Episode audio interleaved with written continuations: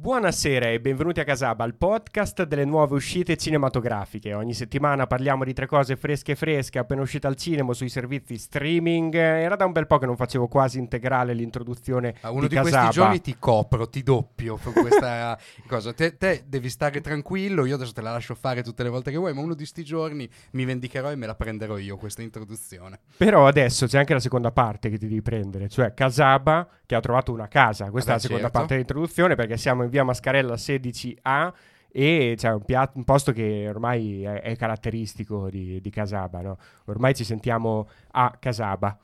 Sì, adesso basta con queste battute sulla casa Casaba, però ce ne sarà una per ogni episodio. È, è bene ricordare sempre che siamo in via Mascarella sedici A e che qua ci possono venire ad ascoltare dal vivo tutti i nostri ascoltatori, chi ci vuole, quindi non siamo solo più nei soliti posti. Esatto, siamo, siamo anche, siamo anche fisici. Mascarella sedici A e siamo fisici. Siamo reali. Tra l'altro c'era la seconda battuta che volevo fare sulla casa di Casaba, non era la casa di Casaba ma la eh, Mojo Dojo Casa House di Casaba. Wow, wow. Un sacco, sei, sei frizzantino.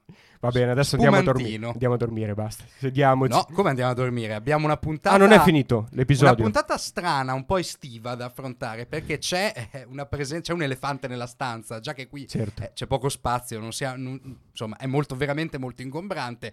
Credo che con la cheat di Sacco già abbiate capito dove si andrà a parare oggi. Prima ancora però c'è una, una vera e propria parentesi estiva, cioè il solito uh. immancabile film d'autore presentato dal qui presente amico e regista. E qualcosa tipo un film di intrattenimento. È un film eh, che, no, anzi, lo dico, un autore di cui non vedevo l'ora di parlare a Casaba, ma visto che i suoi film non circolano in Italia, non si è capito bene per quale logica distributiva perversa, più perversa di quest'autore, abbiamo dovuto aspettare un bel po'. Abbiamo scoperto che c'è il suo ultimo film su Prime e quindi ecco la scusa per poterne parlare. Eh, che dire, beh, eh, call to action, no, non mi va di farla, facciamo sigla.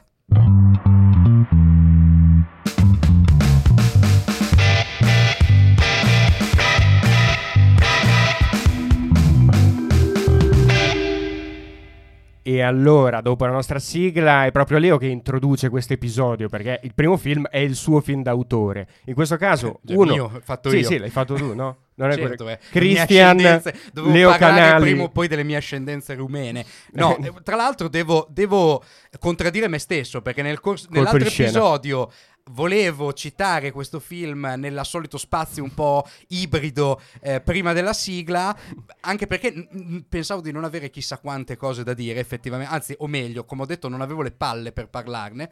Eh, ma alla fine lo spazio se l'è preso da solo, che, che è anche giusto così, perché quello di cui dovrei parlare è l'ultimo film di Cristian Mungiu, che è un regista, regista rumeno, pluripremiato a festival internazionali, probabilmente uno dei più famosi e influenti registi rumeni. Tra l'altro abbiamo scoperto al Cinema Ritrovato, dove ha presentato Il grido di Antonioni, che Cristian Mungiu in Romania è pure un esercente, cioè possiede cinema, è molto attivo nella divulgazione de- della cultura cinematografica tramite le cineteche, sponsorizza restauri, insomma un personaggio cinematografico veramente a tutto tondo. Un nuovo modo di pensare cinema, come tanti stanno facendo esatto. anche in Inghilterra, in America, in Germania.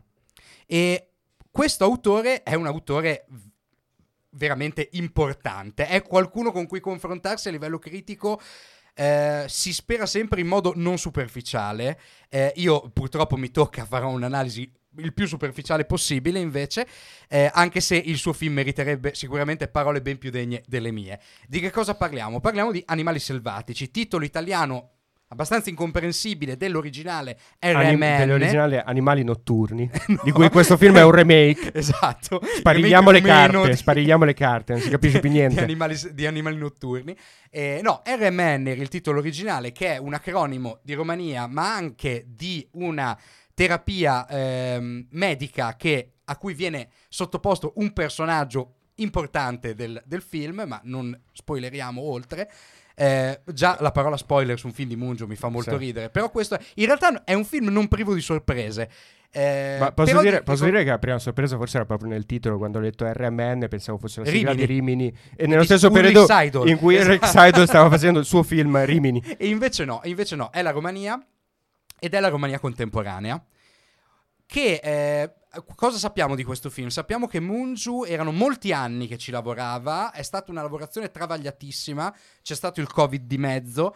Eh, tanto tempo, tanto tempo per portarci eh, un film di eh, quasi più di due ore eh, sulla Romania contemporanea e in particolare cosa? L'entroterra della Romania contemporanea, cioè quello dove effettivamente il progressismo, un uh, modo di pensare più liberal, anche più uh, democratico, faticano ad attecchire in un entroterra che è ancora un contatto vero con la ruralità. Che succede? Che in questo eh, entroterra rumeno ritorna il nostro protagonista che lavorava in Germania, tra l'altro già solo il fatto di andare a lavorare in una eh, industria che produce carne in Germania per loro è visto come qualcosa, un'ascesa sociale incredibile, già questo ti fa pensare di che condizione sociale, condizione esistenziale stiamo parlando in questo film. Ritorna perché per fa, ca- fa un casino a lavoro, mena il suo capo, scappa dalla Germania e ritorna in Romania, ritorna al suo paesino, paesino che è ehm, sostanzialmente sconvolto da che co- dall'immigrazione.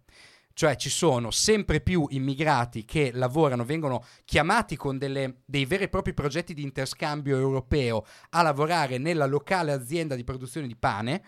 E, e i locals si ribellano a questo perché dicono che questi immigrati portano le malattie, sono, insomma i soliti argomenti a cui siamo ben abituati, cioè le nostre orecchie sono molto abituate a questi argomenti. Ci rubano il lavoro, ci rubano il lavoro, lavoro che però nessuno dei compaesani vorrebbe fare. Uh, c'è una, insomma, c'è un uh, conflitto politico interno in questo paese e eh, però allo stesso tempo questo va di pari passo a eh, la vita delle persone e ai, mh, alle conflittualità interne alle vite delle persone. Eh, mh, Mungiu fa questa stratificazione, c'è un grande conflitto sociale che eh, permea la società, eh, si rifrange in conflittualità individuali che coprono anche la sfera dei sentimenti. C'è, è un film dove eh, grande spazio ha la tensione amorosa. Il nostro protagonista ha una moglie che ha abbandonato per andare in Germania, con cui vive questa relazione fredda, ha avuto anche dei figli con lei, ma allo stesso tempo ha una relazione illecita con una maestra di scuola del villaggio, eh, no, una maestra di scuola, pardon, mi sono confuso, una, ehm, è la, praticamente la vice direttrice di questa azienda di pane, di questa azienda, come si direbbe? For, fornaria, pa, pa, non lo so. Panaria. Panaria. Pa, paneria. Ehm, Panificio, pa- panificaria, ci suggeriscono, ehm, una, una donna molto attiva, pandemica, culturalmente molto attiva, che però come con un moto di ribellione ha deciso di rimanere in quell'entroterra che pure disprezza, ci rimarrà fino alla fine, non lo sappiamo, e che ha questa relazione eh, molto fisica con, con il protagonista che sembra però non abbia nessuno sbocco, non vada da nessuna parte. C'è una sequenza, eh, forse la sequenza più incisiva del film, un lunghissimo piano sequenza durante un... Eh, un'assemblea comunale, è un piano sequenza a camera fissa che gioca su una, eh, sulla profondità di campo e sulla diversità dei piani. In primo piano abbiamo la nostra coppia e agli scontri della comunità sulla questione dei migranti si raffronta in primo piano lo scontro tra queste due anime che, in cui semplicemente con un gesto, in questo caso il nostro protagonista cerca di prendere la mano della, della, della donna che ama, che si è reso conto probabilmente di amare o, o anche solo banalmente di desiderare, non si sa quanto spazio abbia una complessità dei sentimenti in questi, in questi posti. Cioè Mungiu mette molto in dubbio che ci sia una vera consapevolezza oltre all'istintualità, mm-hmm. all'istintualità e al desiderio primario di vicinanza, di affetto. Ecco, in quel desiderio di affetto si esprime nel primo piano di un'immagine che alle spalle ha una comunità inferocita. Ed e è, questo... un desiderio di, è un desiderio di, di vicinanza veramente fuori sincrono rispetto ai desideri della comunità. E questo è rappresentato nel famo- ormai già famoso piano sequenza di diciassette minuti, giusto? Esatto. Confermi? Che fa, fa il pareggio col piano sequenza di diciassette minuti di Hunger di Steve McQueen, se ti ricordi, proprio preciso come Beh, lunghezza. Che... Lì era un contesto molto più... No, molto più ridotto in qualche modo, sono due personaggi a un tavolo, esatto. Qui invece cioè, ci sta tutta la cittadina ci sta tutta la cittadina incazzata nera. E poi non solo, perché poi dici Co- cosa mi sono dimenticato di raccontare? C'è una sottotrama incredibile che riguarda la vita familiare del protagonista. Il figlio ha visto qualcosa nei boschi, da quel momento ha perso la parola. Il padre cerca di fargli riacquisire la parola con una sorta di iniziazione alla mascolinità. Lo vuole portare a caccia, vuole che non abbia più paura. Eh, e in tutto questo cosa succede? Eh, c'è la, il conflitto con il padre. Il padre che inizia a essere affetto da narcolessia e sembra che abbia delle tendenze suicide. Questo è il grande ritratto collettivo che Mungiu tratteggia in Animali selvatici. È un film che, nei confronti del quale mi sento un po' a disagio, perché è davvero un, incontenibile. Più che eh, raccontarvi la eh, potenza cinematografica di questo affresco, che può essere tranquillamente tacciato di eh, anche un po' di populismo, mm-hmm. perché effettivamente la voce che Mungiu dà a ai suoi compaesani è una voce veramente ehm, istintiva, viscerale, a cui siamo abituati in quelle terrificanti discussioni di piazza in cui veramente si dà sfogo al peggio di, di se stessi. O, Però, ne, o nelle riunioni condominiali anche. Sì, o alle riunioni condominiali, giusto sacco. Eh, ma quello che penso è che sia un ritratto fedele e realista, e di conseguenza Eh, non per forza si deve dire qualcosa di interessante quando la realtà non è effettivamente interessante. Non può emergere niente di interessante da quel mondo. È un film molto eh, disperato e non sembra emergere granché di speranza da, dal mondo che Mungiu sceglie di raccontare. Però appunto un film stratificato, una grande potenza eh, di immagine cinematografica. È un regista, Mungiu, di cui invito, se qualcuno non ha mai visto niente, ecco, da non cogliere, non vi deve cogliere impreparati, questo sicuramente. Adesso andare in sala eh, a mente leggera e vedere Animali selvatici, vi consiglierei di vedere qualcos'altro, francamente. È un film che chiede un minimo di preparazione anche sull'opera di questo regista. Cosa segnaliamo? Vabbè, quattro mesi, tre settimane, due giorni, il film con cui vinse la Palma d'Oro a Cannes, che ne ha consacrato il successo internazionale. Eh, ma anche Oltre le colline, un film su ehm, conflitti religiosi, bellissimo, ma anche il più recente, Un padre e una figlia, che era anche, anche su un racconto della Romania contemporanea veramente straziante. Eh, non so dove lo troverete, perché ci sono arrivato un po' tardi a parlare di questo film, ma eh, davvero è un film che merita di essere eh, guardato e merita tutte le domande che ci si fa usciti dalla proiezione. Io di più non vorrei dire, perché francamente davvero non so più da che parte prenderlo e rischierei di fare solo un elenco di scene, ma eh, ricordiamoci sempre che elencare le scene di un film forse è il modo migliore, il, per, il modo migliore per descrivere i film più belli che ci capita di vedere. Una domanda tra l'altro sarà, immagino, ma chi erano sti Animali selvatici? Non ho capito, ma chi eh, erano? Ne parliamo quando arriviamo ai commenti di Letterboxd. E invece il secondo film di cui parliamo non è ambientato in Romania, ma è ambientato in un mondo molto diverso dalla Romania, anche perché è un mondo che non esiste di fatto. Questo Infinity Pool, il terzo film, il terzo lungometraggio. Ma sei così sicuro che non esista? Non esiste, esiste allo stesso tempo. Poi, poi, poi il film gioca sulle metafore, quindi... Ma infatti sì, ha ragione, sembrava la presentazione di Barbie. E infatti noi passiamo da un film in un mondo reale, tangibile, a un film in un mondo totalmente immaginario, o forse in un film ci sta tutto dentro, no? E poi parleremo alla fine di questa puntata. Mondi siamo, reali e immaginari. Siamo passati da la realtà raccontata in maniera realistica, realistica. da Mungiu. Poi pian piano passiamo alla metafora con Infinity Pool e poi arriviamo a tutto, tutto. alla metafora pura, alla, alla, al, pr- all'oggetto che viene preso come significante, diciamo, per una realtà diciamo, ideologica. Diciamo la, la metafora dichiarata, okay, in qualche modo. E in questo secondo film, che è nella metafora eh, originale, la versione un po' meno dichiarata della metafora, c'è Infinity Pool di Brandon Cronenberg. Brandon Cronenberg che, no, oltre ad essere il figlio del regista David Cronenberg, è anche in qualche modo il figlio del body horror, possiamo dire così, perché ha portato avanti, ma magari possiamo dire, portiamo avanti ancora di più la citazione, la nuova carne, la del nuova carne horror. Del body horror, ha portato avanti la tradizione del padre e l'ha fatto suo, e tra l'altro con una cifra una cifra stilistica, dei riferimenti e un modo di affrontare la contemporaneità che è tipica proprio sua, non del padre, no? Quindi in qualche modo ha unito un linguaggio che esisteva già, un linguaggio che aveva in casa, un linguaggio che aveva in famiglia, che aveva aveva nel D N A. Però nel, nel D N A rimaniamo nelle sempre. Dinamiche corporee. Quando si parla di Brandon Cronenberg si, si parla spesso di D N A per ovvi motivi, anche di genere. E lui però l'ha fatto proprio, l'ha fatto personale. E questo eh, Infinity Pool, traduzione italiana, non so se lo sai, piscina infinita. Quindi da adesso in avanti lo chiameremo piscina sembra, infinita. Sembra presente cartello alla piscina. Allora, piscina a metà pomeriggio eh, dieci euro, piscina infinita, abbonamento annuale, annuale. novanta euro tipo che, se... che tra l'altro ho già trovato sbagliato in giro. Piscina infinito, piscina infinita, c'è, c'è qualche dubbio, c'è qualche dubbio a riguardo. In questo Infinity Pool il nostro protagonista, interpretato da Alexander Skarsgård, si ritrova in questo eh, villaggio all'interno di un paese, di un, eh, eh, di, di un no, non meglio identificato paese, un villaggio turistico, cioè, un in po' cui ci stanno ricchissimi, un po' della Grecia, un po' sì, sembra me, anche perché orientale, se, direi. Se, an- però ha questi eh. tipo la lingua, i caratteri della lingua che lui si inventa sembrano l'arabo, e però le ambientazioni sembrano anche la Croazia, potrebbero sembrare. Eh, poi arriviamo a capire anche che cosa può essere questo, questo paese. No? È un paese in cui i milionari bianchi, milionari occidentali vengono in vacanza,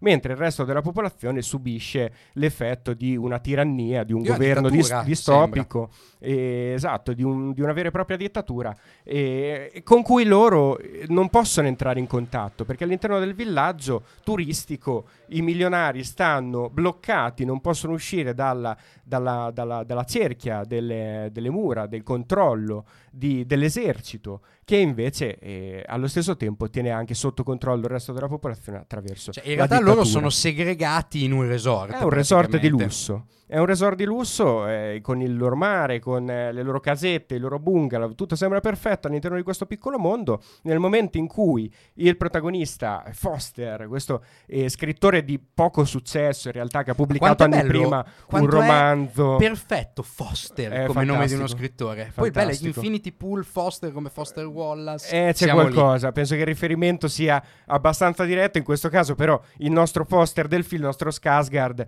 eh, è uno scrittore che l'unico motivo per cui ha pubblicato è che l'editore è il padre della moglie, no? Quindi probabilmente se... questo primo unico romanzo non è neanche troppo interessante. Questo tra, tra l'altro tra mi scatena già una film. Perversione questo film, perché io v- avrei voluto sentire dei passaggi di questo romanzo famosissimo che lui ha scritto, perché secondo me avrebbe fatto un po' l'effetto quello di cui raccontiamo sempre a Casaba, quando nei film si vedono i film, esatto, esatto. Cioè sarebbe stato orribile. In questo caso infatti non ci ha dato a sapere esattamente di che cosa si tratti. Il nostro Foster, nel momento in cui entra in contatto con un'altra coppia, eh, in cui la, la parte femminile interpretata da Mia Goth sembra essere particolarmente affascinata da lui, decide anche di uscire da questo recinto del resort e di trovarsi nel paese reale. Quella notte, a causa di un incidente eh, automobilistico, si ritrova a eh, investire un paesano, un, un abitante autoctono del luogo. I quattro, le due coppie, scappano, ritornano all'interno del loro resort, ma vengono subito scoperti.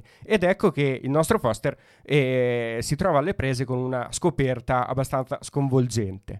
In questo mondo, ovviamente finzionale, ma come sempre in Brandon Cronenberg bisogna capire quanto finzionale, eh, il nostro protagonista può essere sostituito, perché eh, ormai eh, destinato a, ad essere eh, giustiziato eh, come pena prevista per il suo crimine, scopre anche dal parente prossimo, dal parente che più vicino, cioè, esatto, una legge occhio per occhio. occhio per occhio, vecchio stile. Si ritrova però a poter anche eh, creare, far creare un suo clone eh, che, che poi venga giustiziato al posto suo. Questa ovviamente è la premessa del film, che ci porterà eh, sempre di più e sempre più eh, all'interno del film a eh, delle, delle soluzioni e ad un'evoluzione abbastanza sconvolgente, perché eh, i nostri protagonisti, consapevoli di una libertà quasi assoluta all'interno del paese, grazie a questo strano escamotage eh, che, che, che denota anche un'ovvia eh, differenziazione culturale, un diverso status, no? del, del sì, mondo occidentale rispetto hai, al proprio non mondo. Hai detto una cosa fondamentale: la procedura per la creazione di questo clone che viene giustiziato al tuo posto è una procedura costosissima, eh sì. Quindi non che tutti si possono permettere. Esatto. E denota appunto una, una, una libertà assoluta del compiere atti, compiere atti violenti, compiere atti terribili. Questa è un po' eh, la premessa del film e anche l'evoluzione di un film che eh, è costituito su una, una costruzione eh, di significato abbastanza eh, evidente, abbastanza propria anche, eh, ancora una volta continua ad assumere le caratteristiche di un regista che eh, ama riflettere sul presente, ama riflettere sui rapporti nella contemporaneità eh, di potere, nei rapporti di, eh, di successo, del, del ruolo dell'establishment, e che eh, ancora una volta si trova a costruire un mondo finzionale, forse il suo mondo finzionale più evidente, no? Rispetto ai precedenti Antiviral e um, Possessor, però allo stesso tempo anche molto credibile. Sicuramente è il più strutturato. È il più strutturato, il più, il più il, è forse anche proprio film, perché è così politico. È anche il suo film che riflette di più sullo status eh, societario, e quindi di fatto è il film che fa emergere tutto ciò che sta attorno ai protagonisti in maniera eh, più forte, in maniera più eh, anche più convincente forse rispetto sì. ai precedenti. Cioè sembra sicuramente tra i tre film di, di questo autore, che è un autore giovane, bisogna sempre ah, dimenticare che ha quarantadue anni. Cronenberg purtroppo è stato ovviamente condannato dal suo cognome, come tutti i figli dei grandi artisti. Ma eh, difficilmente mi era capitato di trovarmi di fronte qualcuno che riuscisse a digerire in maniera così elegante le, l'indubbia eredità de, de, verso le opere del padre, però come riscrivendola in un, in un orizzonte personale, perché la scansione è stata veramente quasi programmatica. eh, Antiviral, il film probabilmente più vicino alle opere di, di suo padre, Eh, e che però già dava un'idea di una cifra stilistica molto orientata verso la contemporaneità, cioè era un film anche ma suo... direi anche verso la fantascienza, verso proprio, la fantascienza più, veramente più digerita proprio come genere. È difficile trovare un film di Cronenberg che sia accostabile in maniera pacifica mm. al genere della fantascienza, difficilissimo, mentre invece i, i film del figlio sono molto più operazioni dichiaratamente di genere, ma non solo. Era anche evidentemente Antiviral un film derivativo, cioè vedevi tanto del cinema che Cronenberg aveva guardato, assimilato e riproposto. Già Possessor era uno scarto enorme secondo me, cioè Possessor è un film, a parte il fatto che è passato in sordina per me in maniera totalmente ingiustificata, anche perché non capisco come un fan dell'horror non possa trovarsi soddisfatto in tutte le sue perversioni più becere, anche ma in Possessor, appunto, che è un anche, film... un fan di, anche un fan della fantascienza allo sì, stesso certo, tempo, no? Tutti certo. e due i generi. È, è un film Possessor, era un film Possessor sgraziato, violentissimo e eh, a suo modo psichedelico, eh, un, un'idea anche lì eh, che si, siamo...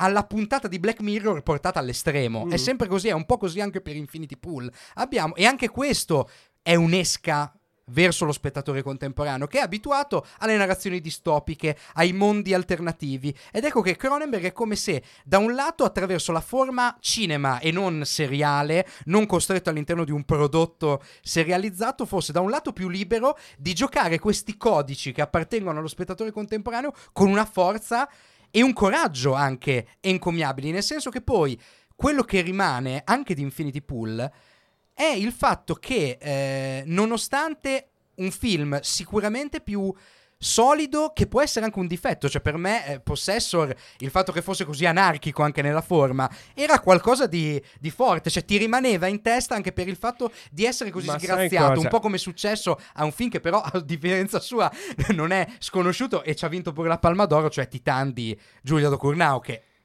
È, è l'istituzionalizzazione dell'anarchia.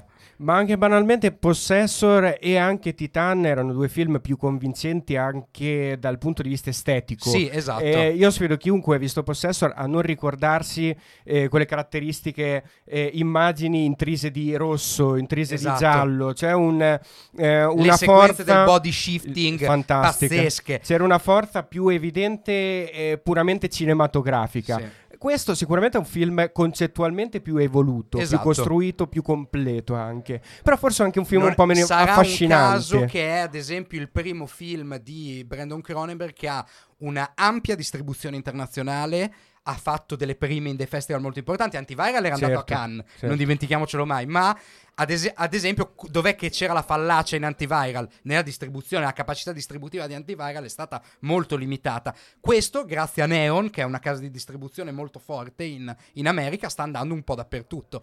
E ci sta, perché appunto è il film dove lo spettatore che non conosce le opere di Brandon Cronenberg entra in contatto con la sua estetica, ma in una forma più strutturata e in un certo senso anche qui molto eh, in linea con alcune tendenze del contemporaneo. Cosa ricorda eh, Infinity Pool? Ricorda ovviamente Triangle of Sadness di Ostlund. Anche questo, guarda un po', premiato con la Palma d'Oro. Sarà che forse siamo lì lì. Adesso la annunciamo tra, tra cinque sei anni, la vince pure lui la Palma d'Oro.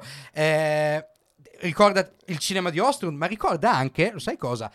Un film che invito chiunque a recuperare perché inaspettatamente veramente preciso, profondo anche, piacevole, che è uno degli ultimi film da regista di Angelina Jolie, che si chiama By the Sea, che se ci pensi la storia è identica. Sono lei e Brad Pitt che in vanno vacanza. in vacanza, incontrano la coppia giovane sessualmente molto attiva, si legano a questa coppia, è molto simile. Cosa ci aggiunge Cronenberg? Una marea di sangue, questa... sottotrama molto presente, questa sottotrama, questa deriva della narrazione verso il genere, verso lo sci-fi, e ehm, anche qui ritorna il suo gusto per la psichedelia visiva, perché ci sono delle sequenze che sono memorabili a livello di costruzione visiva.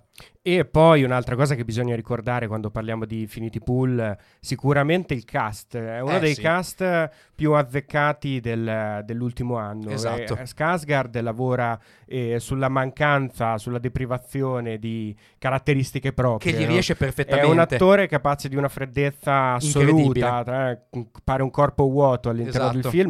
E infatti in qualche modo corpo, copia, a un certo punto eh, pure questa distinzione più. non ha più molto sì, senso. Anche perché non immaginatevi che una volta scoperto il giochino ovviamente ci prendi gusto e quindi si sperperano milioni, ma si fanno le cose più turpi e, e perverse che possibile, perché tanto poi ci ammazzano il clone. A un certo punto diventa quasi un gioco, loro che esultano alla, all'uccisione di se stessi. Già solo quella è una scena potentissima. E proprio per, guard- per quanto riguarda l'es- le- le- l'esultare, no? Invece chi è che esulta più di tutti è una Mia Goth, che all'interno di questo film continua a costituire eh, quasi un suo personale universo di interpretazione, no? Molti l'hanno assimilata alla Mia Goth Della, eh, della nuova trilogia horror eh, X, Maxine, eh, Maxine il prossimo capitolo, e Perle, e anche qui è portata sopra le righe quasi costantemente, soprattutto nella seconda parte, in un vortice di follia sempre più evidente, sempre più forte, che la trasforma quasi in una macchietta, no? La trasforma quasi in una bambola assassina. Beh, in realtà ha una potenza, cioè secondo me Mia Goth ha perfettamente compreso il suo statuto come attrice in questo momento, e tra l'altro si associa a progetti sempre più interessanti e di cui ha sempre di più Sai il controllo. Ha anche, anche, cap- anche compreso esatto quello che è un genere che le appartiene, esatto. probabilmente un genere in cui lei si trova no, nel senso, particolarmente in, a suo agio. Io in Infinity Pool non, diciamo non è un'attrice verso cui stravedo e ok, beh, in Infinity Pool è indubbiamente una, una prova d'attrice pazzesca.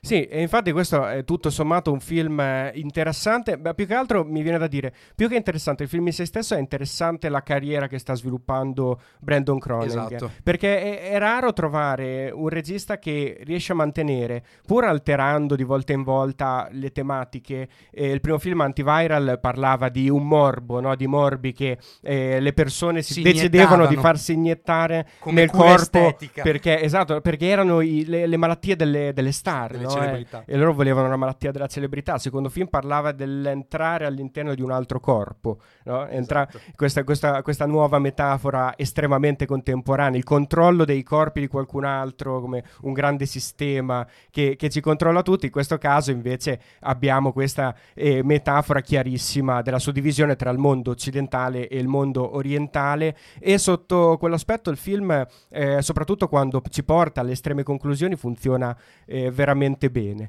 Eh, sono convinto che eh, Brandon Cronenberg sia un regista che crescerà anche per quanto riguarda il controllo dell'immagine, oltre che il controllo delle proprie pulsioni, che mi sembra già ottimo, cioè sì, rappresentare no, le solo, proprie follie e le proprie pulsioni. Il controllo no? delle proprie pulsioni, che al cinema si declina sempre nel controllo produttivo. E certo. secondo me già con questo film è evidente che la mano di Cronenberg si estenda anche alla decisione dei più... Dei più minimali aspetti della produzione.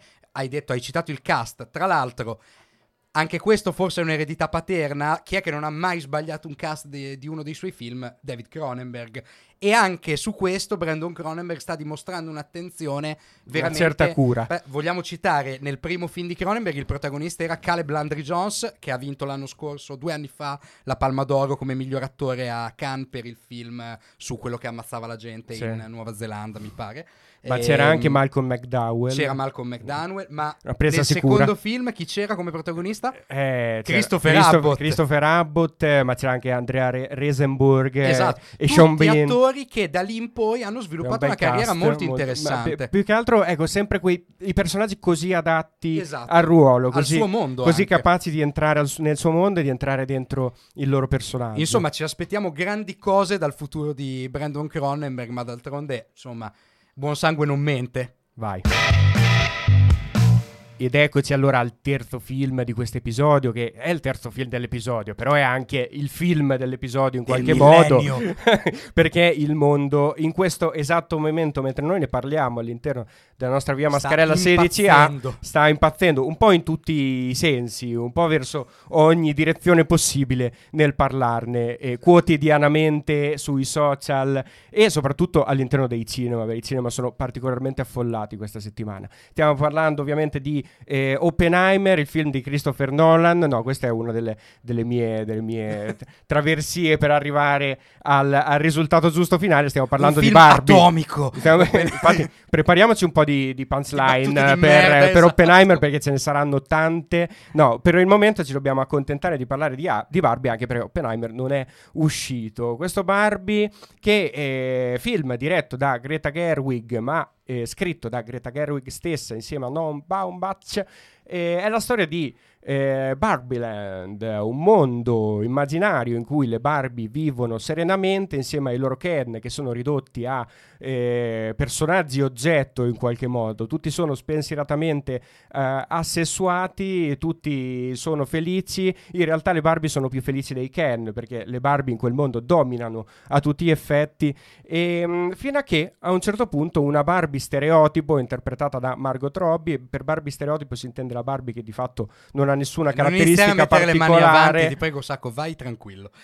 In che senso? Spiegami. Le mani avanti, a, ma a fisicamente Barbie stereotipo hai già iniziato. No, allora già si intende perché Ah no no, no pensavo ah, le, le mani avanti pensa, Pensavo le mani avanti per toccare te, no? Quello, lì, quello dopo. Va bene, dopo l'episodio. E questa Barbie, Margot Robbie, che cosa fa? Inizia ad avere degli strani eh, sentimenti. La paura della morte, cellulite, che è un sentimento anche quello, ovviamente. Nel mondo di Sacco la cellulite è un sentimento. Nel mondo di Barbiland quasi, però, esatto, se si pensa, lei entra in crisi totale, scopre che eh, c'è un modo per risolvere o per provare a risolvere la cellulite, questa, beh, ce ne sono tante, questa, quanto dicono. Oltre alla cellulite, comunque non ci sono creme o, cose, o cure in Barbiland, ma c'è un modo per risolvere tutti i suoi problemi insieme, cioè andare nel mondo reale, viaggiare verso il mondo reale, incontrare la bambina che gioca con lei stessa e cercare di capire dove sta il problema, cioè che cosa sta facendo questa bambina, qual è, eh, qual è il problema che ha portato la nostra Barbie ad avere questi nuovi tipi di pensieri. Ovviamente nel momento in cui si troverà all'interno. Hai saltato quello più iconico. As- però aspetta, qual è? I talloni che toccano terra. I talloni che toccano terra, è vero, è vero, i suoi piedi improvvisamente impazziscono. E ma nel momento in cui si trova nel mondo reale, insieme a Ken, interpretato da eh, Ryan Gosling, che l'accompagna, lei eh, entra in crisi definitivamente, perché scopre che il mondo reale non è come Barbie. È una merda. Che qual è? È un posto terribile controllato dagli uomini, e invece Ken scopre che gli uomini controllano il mondo, quindi, quindi il mondo è una figata inizia, pazzesca inizia ad avere eh, una sorta di moto di rivalsa che porterà a conseguenze anche in questo caso abbastanza estreme. Questa è la prima parte del, del nostro Barbie, un film che tra l'altro era stato annunciato con un trailer che io ero for- fortemente eh, convinto che fosse solo un trailer, un teaser, no? Quel grande omaggio a Odissea nello spazio, che invece è il, l'apertura, l'apertura del, del film. film, giusto per dichiarare anche gli intenti in qualche modo ambiziosi di questo progetto. Un film che sta facendo discutere tantissimo e allo stesso tempo sta eh, portando molta più gente di quanto ci si aspettava all'interno delle sale cinematografiche. Si dice anche per intervento, per un'operazione doppia. No, io su questo doppia. Faccio il primo colpo di tosse perché... Aspetta, fammi finire, perché ah, questa scusa. È un'operazione doppia Barbie Christopher Nolan, sì, in esatto. qualche modo, no? Che sta raddoppiando, sembra, gli incassi di entrambi. Io mi immagino entrambi. La riunione dei produttori. Ma sai cosa facciamo? Pare una cazzata, Ciccio, ma famolo. Famolo, famoli uscire assieme. Ma anche perché storicamente due film che escono lo stesso giorno e così si creano, diversi, di- si creano disagio, no? Si sì. creano eh, conflitto. Cioè, oddio, forse a ritornare a- ai fasti di Hollywood anni sessanta avremo dei casi così probabilmente ogni settimana. Sicuramente era un'operazione eh, far uscire questi due film che poi erano i, i blockbuster strani, due strani attesi, blockbuster, sì, esatto. però comunque blockbuster dell'estate. Ma che poi sono non, è, non sono solo dei blockbuster, sono anche due idee diverse di pubblico. Il pubblico di Oppenheimer, il pubblico di Barbie, che eh, vanno sì. nello stesso cinema e uno entra in una sala e l'altro entra nell'altra e poi si e scambiano. Sono due mondi diversi e sono due ideologie del mondo diverse. Cioè, tra l'altro non è un caso che questa cosa di Barbenheimer o Open Barbie o tutto quello che vuoi, Open Barbie sembra il nome di una di quelle di un, navi no, di una nave delle O N G tipo arriva Open, Open Barbie ehm, o di un drink. Non invece. È un caso che questa cosa sia stata cruciale dal punto di vista pubblicitario, più dal lato di Barbie che dal lato di Oppenheimer.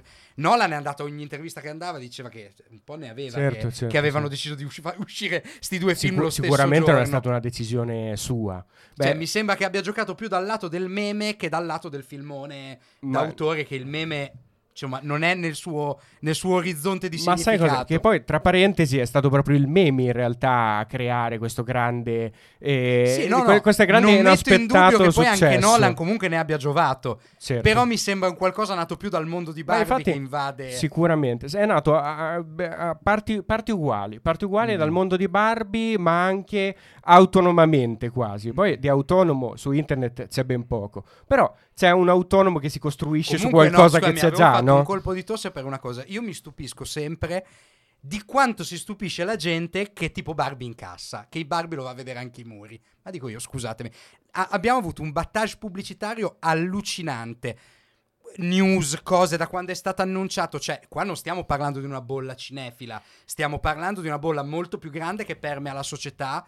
C- dentro a questo film non ci stanno dei, dei raffinatissimi aut- attori europei, ci stanno Margot Robbie, Ryan Gosling, e basterebbe solo questo per portare la gente in sala. Poi hai il film di Barbie diretto da Greta Gerwig, ma di cosa ci stiamo stupendo? Mm, ma sai cosa? Mi sembra un po' quelli che quando è uscito Joker, ah ma chissà perché incassa così tanto, ma come chissà perché? A me mi sembra Vabbè, banalissimo. Allora stesso, sicuramente cioè, mi chiederei era... perché non incassa, no, era un... cioè lì mi dovrei preoccupare. Era un, su- era un successo, era un successo sicuramente, era un successo dichiarato, cioè, però... Eh, questo film, siamo alla prima settimana, oggi è martedì, quindi in America è uscito da sei giorni e worldwide martedì, non oggi, oggi è giovedì, eh, l'abbiamo già superata, però martedì worldwide arrivava quasi cinquecento milioni, eh sì, il che significa che supererà il miliardo, certo. Non era così scontato che superasse il miliardo. Però io ti dico, cioè, tu ti stupisci di più del fatto... Cioè, che Oppenheimer me, arriva a due venti sembra, a me sembra un po' che questa domanda sugli incassi valga pure tipo ah oddio, ma Indiana Jones cinque non ha incassato un cazzo, e la gente si stupisce, ah perché doveva incassare un miliardo Indiana Jones cinque? Era già abbastanza chiaro che non avrebbe incassato tantissimo. Sicuramente, Insomma, sicuramente non c'era no. tutto sto interesse. Sai cosa? La cosa più interessante da capire sarà se è un caso eh, specifico dovuto al fatto mm. che c'è stato questo enorme esatto. battage da parte di tutti e due i film, eh. Sì. Ma eh, soprattutto forse da, da Barbie, a partire dal teaser che aveva attirato tanta attenzione, ma anche le locandine eh, She's Everything is, eh, is Ken, che avevano avuto grande successo sui Just social sì. esatto però ehm, bisogna capire se è frutto di questo lavoro specifico o se effettivamente le saghe arrivate al sesto, settimo, ottavo, decimo capitolo hanno un po' eh, stancato ed è il momento di, eh, di portare al cinema eh, mainstream americano del, dei nuovi progetti dei nuovi progetti che poi parlare di nuovo Sono progetto per Barbie ora. no che parlare di nuovo progetto eh, per Barbie è un po' strano, anche su quello però, un po' strano. Insomma, dei progetti che non hanno, che non possiedono già un'eredità cinematografica super espansa. Poi c'è il film, eh, detto questo, eh, alle spalle di o all'interno di tutto quello che si è costruito, eh, che però merita che, di essere raccontato, sì, che, che è una parte non è un molto interessante. Che ci è piovuto sulla testa ed è piaciuto a una no, marea no, di no, gente. No, che, se ci sono dei motivi se, se sta succedendo questo, ma eh, oltre a queste cose c'è anche c'è anche il film, che si compone di due elementi, no, principali. eh, guarda un po', la forma e il contenuto. Eh? Sì. L'ho scoperto io. E la forma io. È contenuto sedimentato. Eh, e la forma è contenuto sedimentato, attenzione. Esatto. Però è un film che si compone principalmente di, di, di due aspetti, mi pare. Uno, è, è, tre aspetti, anzi, ancora meglio. E, e ti spiego perché a me Barbie ha convinto e, mh, e invece penso a, tu, a te un po' di meno. Un po' di meno. Un sì. po' di meno. E, mh, prima di tutto c'è l'aspetto marketing. Allora, Barbie è un film che nasce come eh, progetto non... voluto, non ricercato dai suoi autori, ma è un film che nasce come progetto eh, dietro cui ci sta chi? La Mattel, la Mattel che vende giocattoli, la Mattel secondo che vende Barbie, dei titoli, eh? Il secondo logo dei titoli estremamente presente all'interno del film. E quindi qual era eh, il primo obiettivo che per forza di cose eh, nel mondo hollywoodiano un film come Barbie si può porre è eh, questo, questo film avrà un successo eh, commerciale che porta ha un successo della Mattel. Ok, questo è il primo elemento. E grazie a quegli elementi di marketing, ma anche al lavoro che poi viene fatto all'interno del film, in cui la Mattel viene rappresentata tanto e in un certo modo e in maniera molto diretta eh, come una, una tremenda eh, azienda mh, protocapitalista. Ecco, quello c'è ed è utilizzato l'elemento, ah, perché, mi pare, in una, maniera, in una maniera interessante. Nel mondo reale non esiste la Mattel. eh, no, non è parte del mondo inventato di Barbieland, no. Beh, c'è sicuramente l'aspetto marketing che sta funzionando molto bene per vendere giocattoli. Seconda cosa, c'è l'aspetto eh, invece più eh, politico.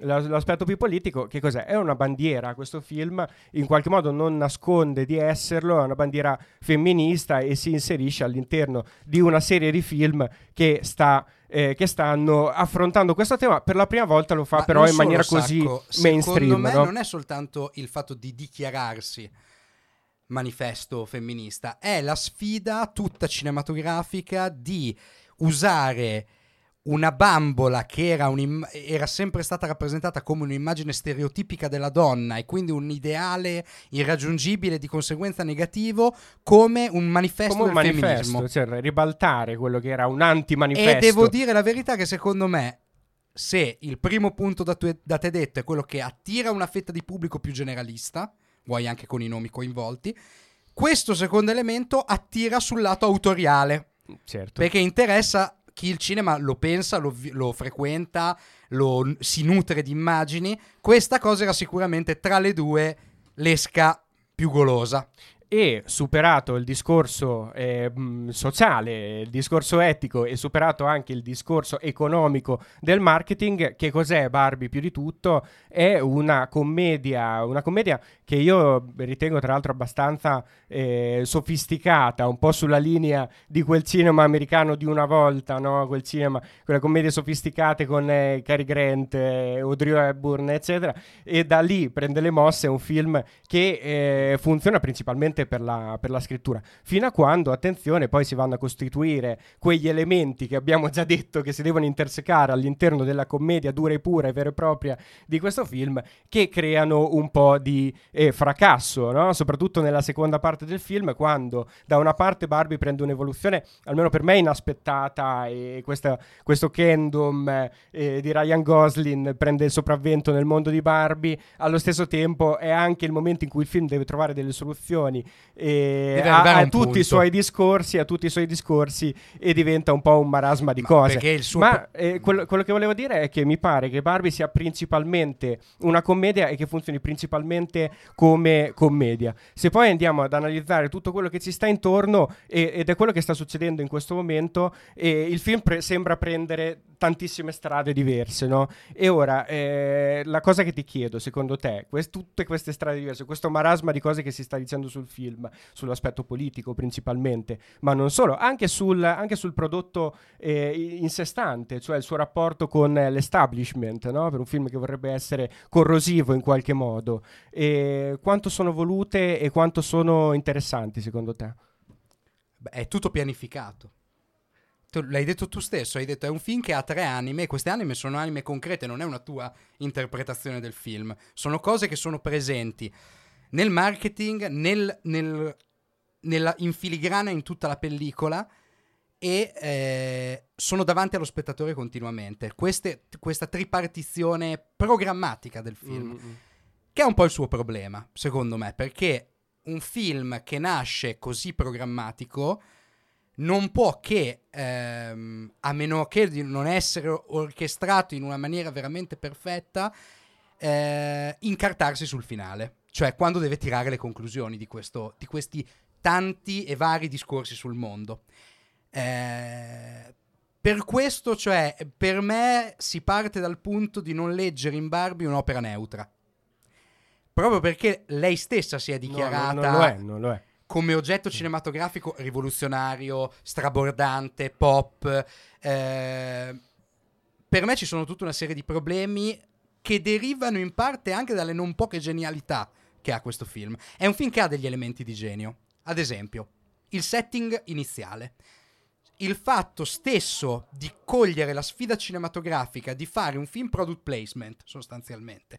Un film di puro marketing, e trasformarlo in un film d'autore... Si fa un bel applauso, perché è comunque intensa come operazione cinematografica. Anche, è anche chi complessa. Chi ci si mette dietro la Gerwig e chi Noah Baumbach, cioè proprio l'autore americano, grande scrittore di sceneggiature e film eh, molto complessi dal punto di vista narrativo, una grande esposizione dei personaggi, un grande racconto della contemporaneità, insomma tutta una serie di elementi che... ingolosiscono. Beh, scusa, ricordiamo anche che Baumbach solo un anno fa aveva portato al cinema un adattamento sì, de, di, di uno dei più importanti autori no? okay. americani contemporanei. Insomma, quindi dici, già lì ti incuriosisce. Il setting iniziale, il rapporto proprio con l'oggetto specifico pupazzo Barbie eh, è molto interessante, cioè leggere la Barbie come quindi elemento di emancipazione femminile all'interno di un matriarcato realizzato che ehm, ha un rapporto privile- crea un link, un rapporto privilegiato con l'infanzia, quasi a recuperare un elemento psicanalitico. Cioè là nel gioco con le bambole in realtà la donna contemporanea era veramente emarginata. Certo. Dopo certo. la società l'ha rovinata. Nel momento in cui emerge la consapevolezza e ci si libera del gioco, mm. ecco che emerge la prevaricazione del patriarcato. Questa cosa è estremamente interessante e per me è molto ben argomentata nel setting del film.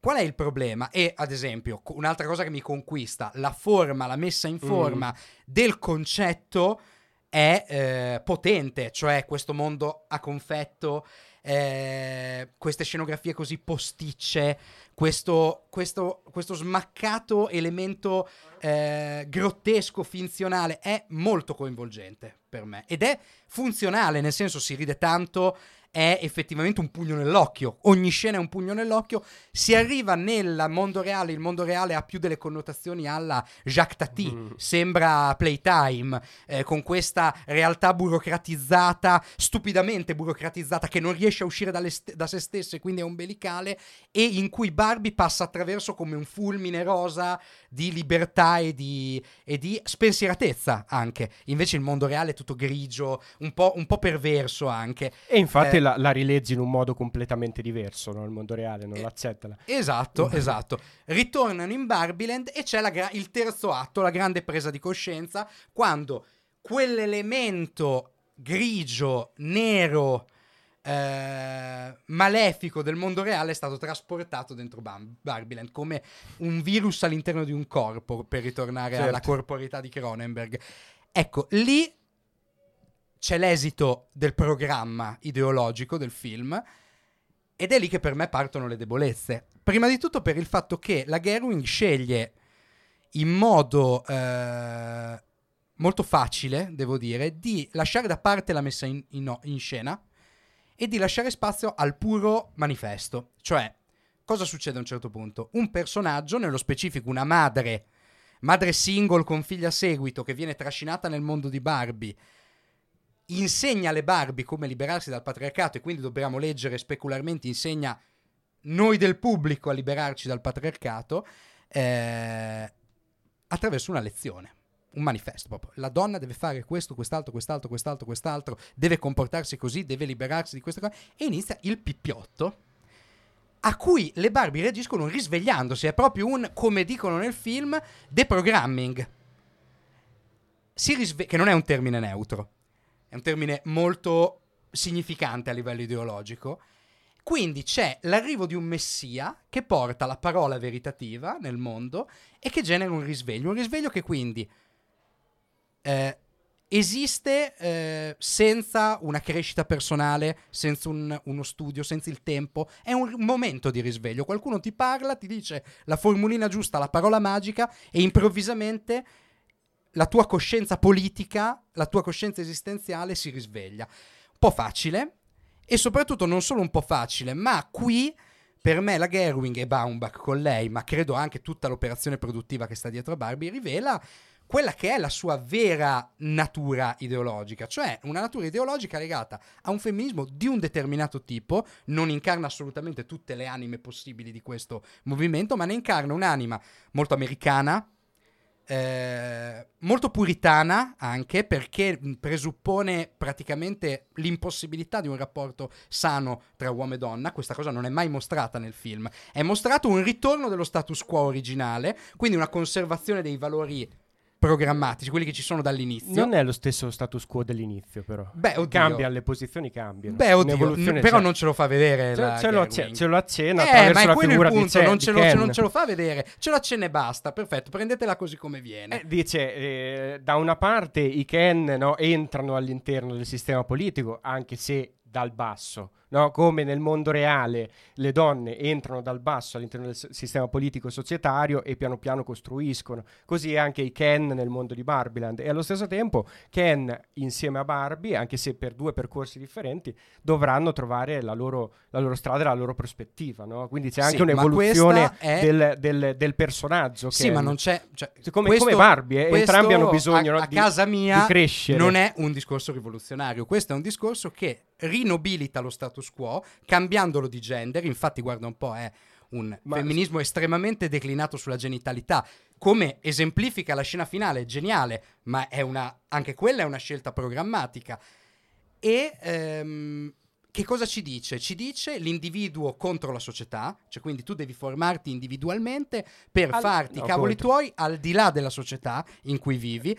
Di che cosa si stupisce? La, la politica non, della, non rappresenta della, l'individuo. La figlia della non madre è, single. Non è contro la società, eh, questa, è all'esterno della società. Ma questo società, è un discorso, o all'interno. Indovina un po' come, capitalista. Ma sicuramente. Ma Totalmente quando, all'interno ma dello status quo. Perché Barbie doveva essere un film rivoluzionario? Quando è che si è parlato di Barbie come film rivoluzionario? Attenzione. Non è la cosa che ci aspettavamo noi prima di vedere il film. Attenzione. Il film ci ha messo il pallino e ci ha convinto che potesse essere rivoluzionario, ma di sicuro non lo è. Cioè io non metto in dubbio no, che no, Barbie sia un film rivo- non sia un film rivoluzionario, sia, non lo è, però ecco, lo doveva essere. Cioè noi chiedevamo questo a Barbie. Perché? No, non è un, cioè, non è che noi lo chiedevamo. Rappresenta un ideale di società ribaltato, eh, lo rappresenta leggermente trasformato sul finale, non esageratamente trasformato, non è cambiato più di tanto alla fine della storia. Infatti il film trova una sorta di escamotage, no? Lei dovrà cercare il suo percorso, e quella è la sua idea. E usciamo da questi concetti, usciamo dalla politica, usciamo da queste cose e andiamo a formarci sul personale. Questo è quello che Barbie dice. Non mi è sembra tanto, un discorso... ed è sicuramente la parte più debole del film, eh, eh, ma sembra... non penso che volesse essere un film rivoluzionario, questo mi dico io. Beh, oddio, non lo so, Sacco, io non sono così convinto, perché pensare che davvero dietro operazioni di questo tipo ci sia un'ingenuità, come a dire, costruisco questo baraccone, lo lego alle logiche femministe, lo voglio un fenomeno pop, ma non lo voglio rivoluzionario. Ma non lo so, non credo che sia così ingenua la cosa. Credo invece che, proprio perché è un fenomeno pop invertito, cioè non qualcosa che ci viene incontro e costruisce un immaginario, ma qualcosa che emerge da una richiesta, da un ribollire della società, che nobilita questo ribollire all'interno di un immaginario, che infatti è una forma un po' strana di fenomeno pop. A casa mia non è così che funzionano i fenomeni pop. Proprio per questo, per questo dire, ora guarda come ti riassumo tutto un pensiero ideologico, tutta una serie di richieste della società in un immaginario che non ti aspettavi, ma che però effettivamente può ehm, farsi portabandiera di questo, de- della tua lotta. Eh no, io in questo ci vedo un'idea rivoluzionaria che però parte da una matrice debole, purtroppo, da una matrice debole perché sostanzialmente radicata nello status quo, che non propone effettivamente niente di alternativo. Dice riproduciamo l'identico perché stiamo benissimo. Non è un caso che sia un film che deve vendere un prodotto, sostan- deve vendere tanti prodotti, deve venderti l'emancipazione femminile dal carrello di Amazon, questo deve fare. E di conseguenza il portato politico del film, che il, il suo approdo programmatico ne risulta debolissimo e indebolito. E, ma quello che mi dispiace di più a me de, di tutto questo, al di là del fatto di non riconoscermi in, questo, in questa precisa forma politica, che questo può essere una cosa tangenziale, io non mi ci riconosco, non credo che sia interessante e la trovo anche un po' puerile, molto superficiale, soprattutto questo attaccamento ai corpi mi sembra molto superficiale, ma lo trovo debole proprio perché una costruzione, una messa in forma così precisa, così raffinata, così ehm, sapientemente contemporanea nella prima parte, mi arriva a un finale appunto a manifesto, programmatico, e dove la messa in scena scompare, non esiste più, non c'è più la forma film, esiste solo la forma lezioncina. Ma io se, non lo capisco questo discorso, perché mi sembra che il finale di Barbie sia anche una delle parti del film in realtà più cinematografica. Nel finale di Barbie ci sta quello che è il, il conflitto tra i Ken, e quello è il momento forse più forte del film, no? Certo. Che va a bilanciare poi quell'altra parte sicuramente più, eh, più scritta e più stantia della, della dichiarazione, no? Sì, di qualcosa, del deprogrammi, di qualcosa che si deve eh, trasmettere, di qualcosa che si deve eh, pronunciare ad alta voce come forma, no, di, di ribellione, di rivolta. E però in realtà il finale continua ad essere cinematograficamente ricco, l'immaginario continua ad essere presente all'interno del film. In che senso non c'è nella, nell'ultima parte di Barbie una messa in scena forte come la prima? Cioè, questa è una cosa che eh, tra l'altro leggendo in giro continuo a non capire, come non capisco eh, il, il film non ha il ritmo che dovrebbe avere. A me questa è la cosa che è interessata di più di Barbie, il fatto che dal primo all'ultimo minuto è un film di quasi due ore, giustamente non è esagerato esageratamente lungo, ma dal primo all'ultimo minuto mi interessa, mi intriga, e bilancia bene i momenti più scritti e i momenti eventualmente più deboli del film con altri momenti che invece riescono ad essere carichi di immaginario e carichi di, di idee. E, e soprattutto eh, non riesco a leggere il film come una dichiarazione politica così forte, forse perché non ce l'ho visto io la dichiarazione politica così forte, oltre ovviamente il discorso di America Ferrera, che ricordiamo a Glibetti. Sì, esatto, esatto, non l'avevo mica riconosciuto neanche dopo il film, dopo, dopo il esatto. film. E mi sembra ah, invece no, cioè, infatti parliamo del cast, eh, il aspetta, cast è forte, esatto. Certo, il cast anche, eh, però eh, soprattutto mi sembra la eh, rappresentazione di una disuguaglianza all'interno della società. Mi sembra la rappresentazione di quello, non mi sembra che il film voglia risolvere i problemi eh, della, della società capitalista americana. No. Sicuramente ha quel punto di vista sul mondo, no? Come dicevi te, c'è un punto di vista sul mondo, cioè un'ideologia sì, sì. che però non, non porta alle estreme conseguenze. No, no, infatti no, non no, lo no, fa. La porta alle estreme conseguenze, proprio perché non arriva a un punto. Ad esempio, la, la Barbie ritorna nel mondo, gli nasce una genitalità, però il, mondo è fi- è, però il film è finito lì. Cioè non c'è una vera presa di... Cioè non ti dice, e dopo mo che succede? Anche questa è una presa di posizione. Cioè proprio il dire, esponiamo un manifesto, lasciamo che la gente chiacchieri, ma poi in fondo il film non ti dice niente. Si accontenta di voler essere qualcosa che manifesti in una maniera nuova, in una maniera eh, estremamente contemporanea, ma allo stesso tempo anche eh, innovativa, curiosa. Un manifesto senza boh, farti respirare effettivamente qual è il portato di questa, di questa... Mi sembra comunque, ritorno sempre nel punto, mi sembra una messa in opera abbastanza debole mm. di un manifesto. Qual è il punto? Hai detto una cosa molto bella, che è vera. A livello formale sembra un po' un film della vecchia Hollywood. Vecchia Hollywood. Pieno di canzoni, in Technicolor quasi sparatissimo. Ecco, e mi è venuta in mente una cosa...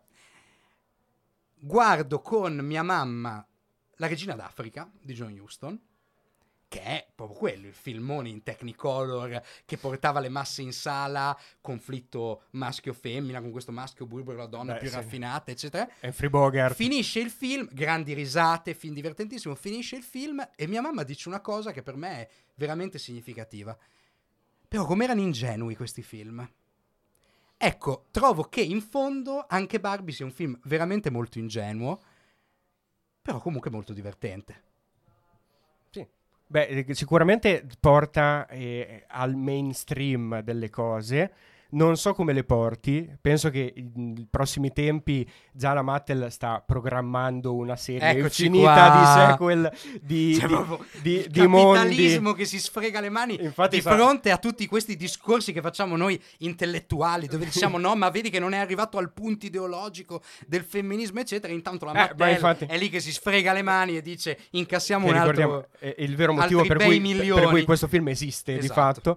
E tra l'altro ci arriveremo tra pochissimo perché è una delle nostre news, infatti, ma eh, è un film che eh, di fatto non si pone eh, non, non, non si pone eh, in maniera troppo coraggiosa, questo non c'è dubbio. Mm. Boh, io quello che non capisco è perché lo debba essere così coraggioso, perché lo vuole essere, lo vuole essere secondo questa me è sì. Una domanda. Comunque un film che ha creato anche tanti eh, tante discussioni per, sì. Sai perché? Non perché sia più o meno confuso di cioè, altre cose che sono visto, ma perché lo stanno guardando tutti. Lo so, volevo lo chiuderla prima questo discorso, però un'altra cosa che trovo anche lì un po' ingenua, un po' superficiale, un po' facile è sto manicheismo. Cioè non esiste il grigio, infatti, nel mondo, infatti, di Barbie, infatti. Esiste il bianco e il nero, esiste il maschio e la femmina, comunque... tutto opposti e contrapposti continuamente. Trovo anche un po' inquietante, francamente, sta logica che perpetrano questi film, per cui in un rapporto umano che in un caso che tu racconti si declina tra uomo e donna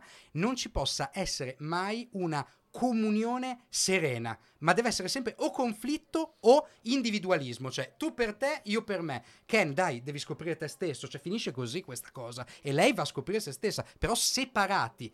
E a me questa cosa, devo dire, un po' mi inquieta, perché sembra proprio che non ci sia, non ci sia nessuna voglia di trovare filmicamente o narrativamente una soluzione serena, cioè, cioè è solo o conflitto o individualità.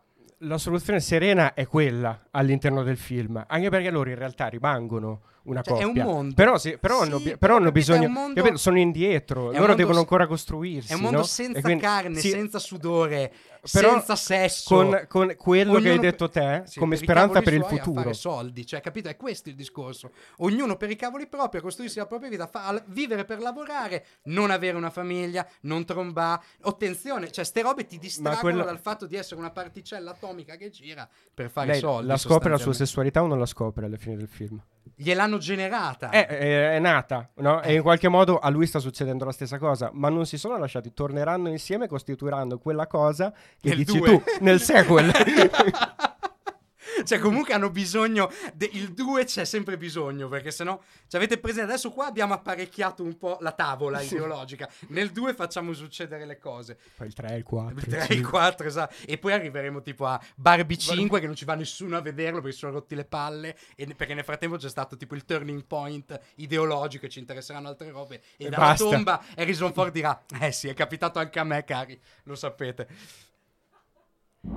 E allora passiamo dal, dalla nostra prima parte alla seconda parte, che è molto più breve di, sì, sì, di dai, Casaba. Dai, facciamo tipo un minuto e cinque. Un minuto, dobbiamo tagliare per arrivare a un'ora questo episodio. No, ce la terremo così. C'è la parte di Letterboxd, sì, il nostro social dei film, da cui troviamo sempre delle novità di, eh, di cui parlare, perché i, i commentatori sono molto divertenti. Allora, per quanto riguarda Infinity Pool, a volte arguti, a volte arguti. C'è veramente dei fini umoristi a volte. Per quanto riguarda Infinity Pool, penso sempre penso ad alcuni spettatori di Barbie che da più o meno venti minuti di film in poi hanno iniziato a pensare cosa scrivere nella loro recensione, certo, di Letterboxd, per essere allo stesso tempo piccati eh, e però compiaciuti, compi- piccati, piccati oppure estremamente felici, no? I due estremi. Tra l'altro Barbie è un film che sta portando a due estremi anche all'interno del pubblico, no? Sì. Sta dividendo a, ai, al massimo e al minimo, che è una cosa che non, non capisco troppo, ma, ma per maniche... aspetta, beh, è l'abbiamo maniche... appena detto. No, manicheo, manicheo, lui, evidentemente cioè, manicheo. Gli spettatori li, li educhi dicendo stai da una parte o stai dall'altra, non, non esiste star nel mezzo. Per quanto riguarda Infinity Pool abbiamo Iduk o Idak, non è proprio Idak, tipo pa, pa, pa, pa, ma qualcosa del genere, che dà tre stelle e mezzo al film e dice eh, I just love the M G C U, Mia Goth Cinematic Universe. Universe. Fantastico, anche il commento di Number One Gizmo Fan, che dà tre stelle al film e un cuore, è su Mia Goth naturalmente, e fa Mia Goth due punti, sì, ammazzati, sei così sexy quando ti ammazzi. Mm, esatto, è un po' il è significato il film. del film, è il sostanzialmente film. E poi per quanto riguarda... Aspetta, aspetta, ti dico Mungiu. Eh, Mungiu. Che eh, c'era il mistero, ha detto, ma questi animali selvatici. Vai, ecco, infatti, sentiamo. Crimson, tre stelle e mezzo al film, dice... Un colpo di fucile è veramente inutile per spaventare gli orsi cosplayer. Ai. Perché nel finale... Colpo di scena. No, non lo dico, non lo dico perché è una scena pazzesca. È come The Village. Oddio, fantastico, non diciamo altro, va bene. E invece Barbie, Barbie ovviamente è già strapieno di commenti. Non sapevi cosa scegliere. E anche i titoli, i nomi delle persone sono difficili. The Animationist mm. da quattro stelle dice Ken is the best Disney princess. Allora, non abbiamo parlato di questa cosa, era, ci siamo era scordati. Era lo stesso che ho trovato io. No, incredibile, sì. Vabbè, vabbè, questa è la più bella. Beh, Ryan Gosling. Ryan Gosling forse è la cosa, penso che abbia messo d'accordo tutti, sì, all'interno, sì, di Barbie. Un po' strano, guarda un po', è un uomo. Beh, è anche, è anche il, decisamente il personaggio più divertente poi della, sì, c'è, della c'era, vicenda. C'era il commento sotto di Patrick che diceva sono, sono veramente dispiaciuto di parlare di uomini, di un uomo in un film che è così tanto sulle donne, ma ogni secondo sullo schermo di Gosling è veramente Gosling, divertente. Gosling, indimenticabile. Tra l'altro che look, ragazzi, parliamone. Anche quelli, carrello di Amazon, comprate la felpina, eh, Ken and Huff eh, e tutte queste... C'era uno spray per far diventare i capelli biondi. Certo, eh, vedrai quanti ne vedi in giro adesso. Eh. E le news, Mission Impossible, Death Reckoning, poteva esserci Julia Roberts ringiovanita in digitale. Questa è la news trash della settimana. Sai che c'è il flashback, no? Con lui che certo. eh, si vede all'inizio della sua carriera, la donna che è morta, che sì. l'ha fatto entrare nel sì, giro. Infatti non l'avevo non molto capita io non quella è, non cosa. Non è Julia Roberts, doveva essere cioè, Julia tutto, Roberts. Tra l'altro per giustificare un cattivo veramente di un insipidume. Abbastanza Quindi, insipido. Cioè... Nel, nella velocità dell'episodio scorso esatto. non siamo riusciti a dirlo. A dirlo. Il cattivo, cioè, il cattivo di, veramente di Mission Impossible è tremendo. Dimenticabile, cioè. Te lo ricordo, alla fine del film ti sei dimenticato che era lui. E poi passato un altro film passato totalmente in sordina su Amazon Prime, c'è anche The Covenant, il film di Guy Ritchie con Jack Gyllenhaal, quello, quello di ma come? Covenant è, è eh, Alien c'è, Covenant c'è, c'è Alien Covenant, c'era Covenant con Rani Arlin, no? Tutti film tremendi, tra l'altro. Chissà questo, ormai Guy Ritchie passa direttamente su Amazon Prime direttamente, cioè, fa tre anche film passato, all'anno, non fa neanche il passaggio sì, al sì. cinema, niente. E poi appunto Mattel, questa è la notizia per, per Emilio Occhialini, che secondo me sarà contentissimo di vederli tutti al cinema. Mattel vuole realizzare un intero universo di Barbie. Eccoci qua. E non solo. E poi, aspetta, e poi, aspetta, aspetta, aspetta, perché questo è bello. Sta già programmando i film di Barney, il dinosauro viola, Polly Pocket, Hot Wheels e Masters of the eh, Universe. Pretendo, allora, pretendo. Facciamo, facciamo, facciamo il toto Hot Wheels accentato. Barney, il dinosauro viola... Mungiu, lo facciamo dire, visto Animali selvatici, cioè, Polly Pocket, eh, Brandon Cronenberg, perfetto. E il oh. film delle Hot Wheels, eh beh, ci vuole, secondo me, lo, Gary Gray. No, lo fanno, ric- lo fanno fare a Sam Raimi, perché tanto gli faranno fare un film tra altri quindici anni, gli danno Masters of the Universe e Tim Burton, Tim Burton per forza esatto. di cose. Ma no, volevo dire, e poi la Barbie venderà questo universo espanso a metà e ci ritroveremo che le nostre anime digitali viaggeranno dentro Barbieland, probabilmente, questo che, succederà. Che è un po' un film di Brandon Cronenberg, tra l'altro. Effettivamente. Olè.